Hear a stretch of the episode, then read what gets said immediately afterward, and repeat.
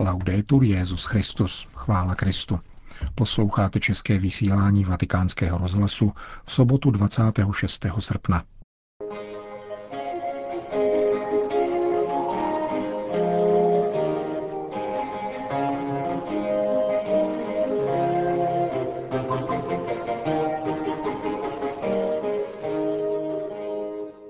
Společně se radovat jako rodina zhromážděná kolem matky, tuto milost vyprošoval papež František ve videoposelství adresovaném účastníků dnešní pouti v Národní mariánské svatyni v Čenstochové. Ve Vatikánu nebyla přijata žádná výjimečná bezpečnostní opatření, řekl kardinál Pietro Parolin na katolickém mítinku v Rimini. Valdensko-metodistická komunita v Itálii schválila na své synodě náboženský obřad svazků osob téhož pohlaví. Ne všichni věřící tohoto početně nevelkého společenství však toto rozhodnutí přijali. To a mnohé další uslyšíte v našem dnešním pořadu, kterým provází Milan Glázer.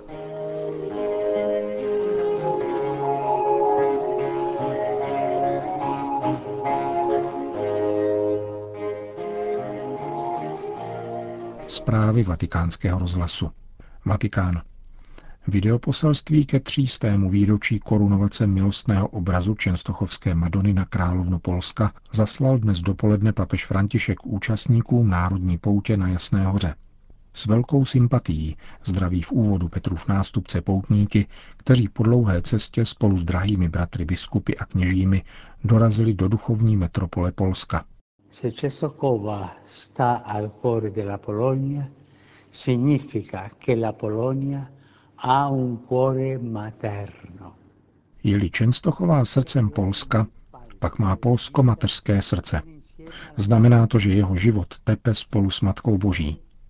Jedině jí všechno svěřujete. Minulost, přítomnost, budoucnost, radosti i úzkosti svého osobního života i života své milované vlasti. Toto je překrásné. A pro mne je pěkné připomenout si, jak jsem loni spolu s vámi stanul před zraky matky, hleděl do očí Madony a jejímu srdci svěřil vše, co bylo v mém i vašem srdci. Uchovávám živé paměti o chvíle. Radost z toho, že jsem i já přišel jako poutník, abych před zraky matky slavil spolu s vámi 1050 let od křtu Polska. Dnes vás zhromažďuje v obrovském počtu další milost. Před třemi sty lety papež rozhodl, aby obraz jasnohorské Madony, vaší královny, nesl papežskou korunu. Je to velká podsta mít matkou královnu, samu královnu andělů a svatých, která kraluje oslavena v nebi.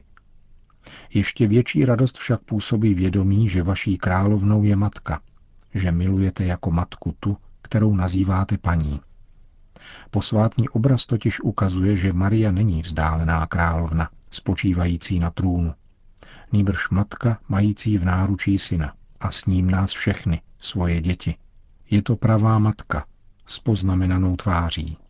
Matka, která trpí, protože si problémy našeho života bere k srdci.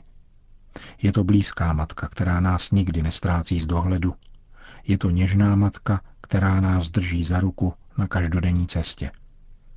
Přeji vám, abyste toto slavnostní jubileum, které slavíte, prožili jako příhodnou chvíli, kdy nikdo z nás necítí, že je sirotkem, protože má každý na blízku matku, nepřekonatelně něžnou královnu. Ona nás zná a provází svým typicky mateřským stylem, mírně a zároveň odvážně. Nikdy ne dotěrně a stále v dobrém – je trpělivá tváří v tvář zlu a aktivně podporuje svornost. Madonna ať vás obdaří milostí společně se radovat jako rodina zhromážděná kolem matky. V tomto duchu církevního společenství, posílen ještě více tímto jedinečným vztahem Polska k Petrovu nástupci, vám ze srdce uděluji apoštolské požehnání a žádám vás všechny, prosím vás, modlete se za mne. E chiedo a tutti voi per favore di pregare per me. Řekl papež František sto tisícům věřících zhromážděných ke mši svaté, kterou na prostranství před Mariánskou svatyní z Čenstochové sloužili biskupové Polska za účasti nejvyšších státních představitelů. Vatikán. Svatý otec jmenoval dva pomocné větnamské biskupy, pro diecézi Longshuang otce Josefa Tran Vantuana a pro diecézi Hočiminova města, čili bývalého Saigonu, otce Luisen Nguyen Antuana. Obě jmenování byla zveřejněna po skončení dvoudenní návštěvy vládní delegace Větnamské socialistické republiky ve Vatikánu, kde jednala se státním sekretářem svatého stolce. Kardinál Pietro Parolin zná osobně situaci katolíků v této zemi jihovýchodní Asie, protože se před deseti lety za vatikánskou stranu účastnil jednání s tamnější komunistickou vládou, při kterých došlo ke vzájemné dohodě. Jmenování biskupů však nadále vyžaduje souhlas větnamské vlády. Během zmíněné návštěvy větnamské vládní delegace ve Vatikánu prohlásil její vedoucí, náměstek ministra zahraničí Ha Kim Gok, že Větnam respektuje a zaručuje náboženskou svobodu. Z vatikánské strany opět zaznělo, že dobrý katolík je také dobrý občan, který ve svém národě žije evangelium.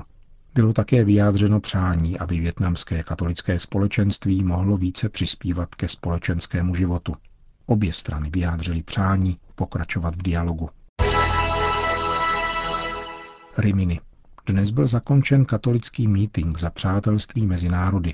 Vystoupil zde také kardinál Pietro Parolin, kterého se novináři mimo jiné ptali, zda viděl video, které ve jménu islamistického džihadismu vyhrožuje atentátem proti Římu a Vatikánu a zda byla přijata nějaká zvláštní bezpečnostní opatření. Eh,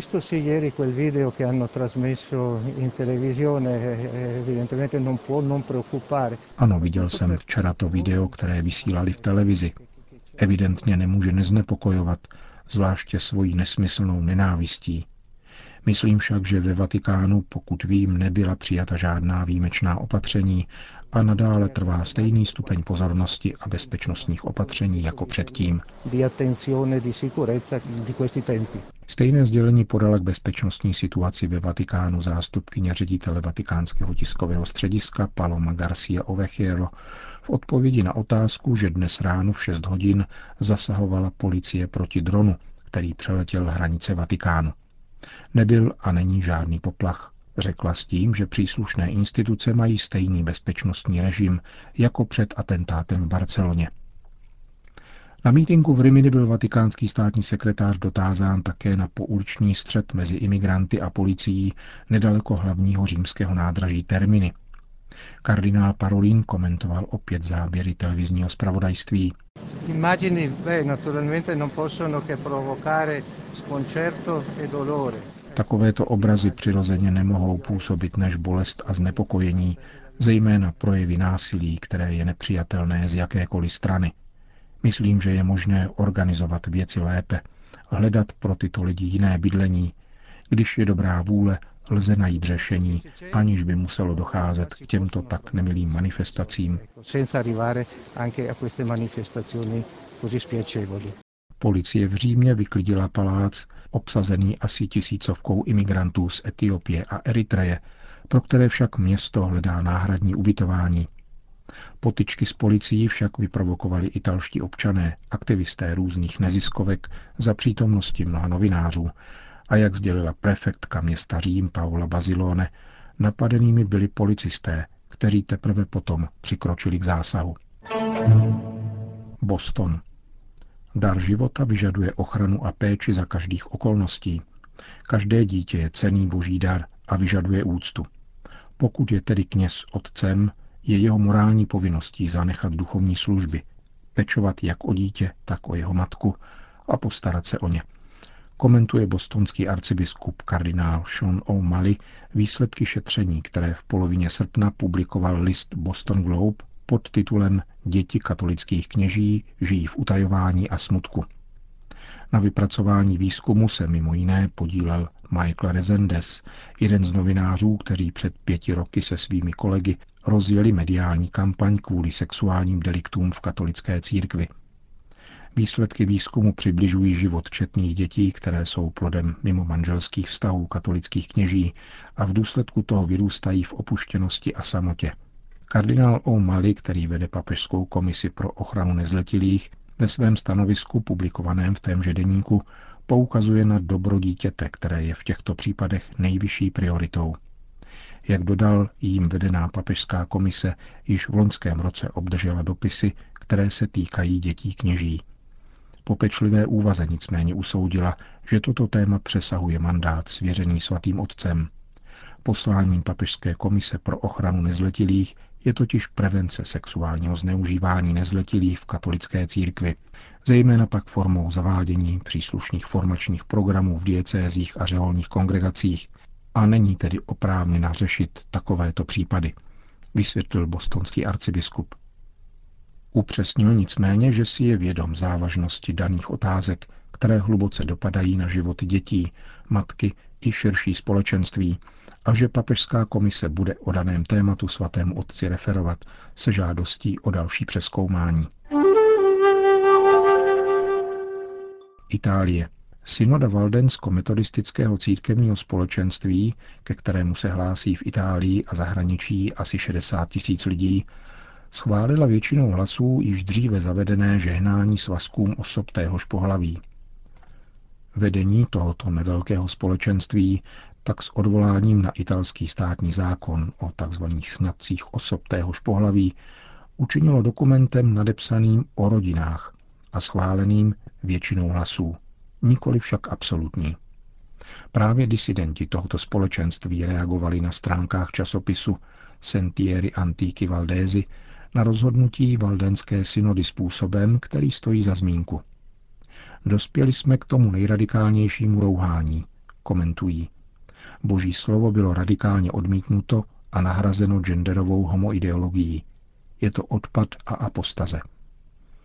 Oficiální dokument vedení Valdensko-metodistického společenství, jak odůvodňují, totiž uvádí, že podmínkou k přijetí zmíněného požehnání je vyjádřená vůle žít tento svazek podle učení Evangelia. Homosexuální svazek podle učení Evangelia? Diví se valdenští věřící disidenti a pokračují. Slovo evangelium je zde evidentně chápáno flexibilně a použito anomálně. Bible je dnes popírána způsobem natolik hlubokým, že biblické stanovisko, tedy v tomto případě odmítnutí liturgického slavení homosexuality, nemůže už být jako takové ani definováno. Valdensko-metodistický synodní dokument odkazuje na biskupskou synodu katolické církve o rodině, což disidenti komentují. Při zmínce o trvajících odlišnostech od katolíků není zmíněna ta pravá. To znamená, že naším základem je sola scriptura, pouze písmo. Krásná jsou slova o trvalém svazku a velmi sugestivní slova o smlouvě milosti s Bohem – ale kde je nějaká smlouva, konáli se opak toho, co Bůh ve svém slovu říká. Ptají se valdenští disidenti. Cílem je, konstatují, relativizace rodiny i božího slova, které je v písmu velice specifické, když mluví o tom, co je rodina a co nikoli. Nazývat rodinou to, co Bible nazývá ohavností, je krásným příkladem této relativizace. Přesněji řečeno, znamená to vykašlat se na boží slovo i samotného Boha. Avšak, aby nebyli příliš pohoršeni plátci příspěvků na církev, činí se tak mlhavými frázemi. Asi nejúdernější formulací reagovali věřící z valdensko-metodistické obce na to, že synoda jejich představených schvaluje také adopci dětí dvojicemi téhož pohlaví.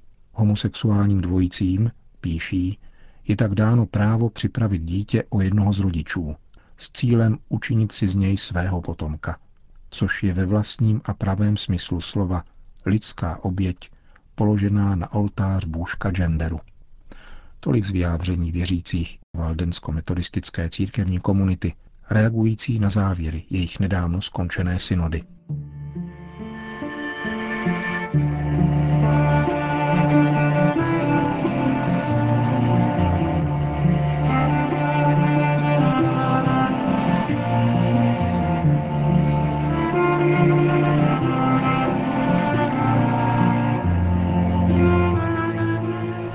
České vysílání vatikánského rozhlasu. Chvála Kristu. Laudetur Jezus Christus.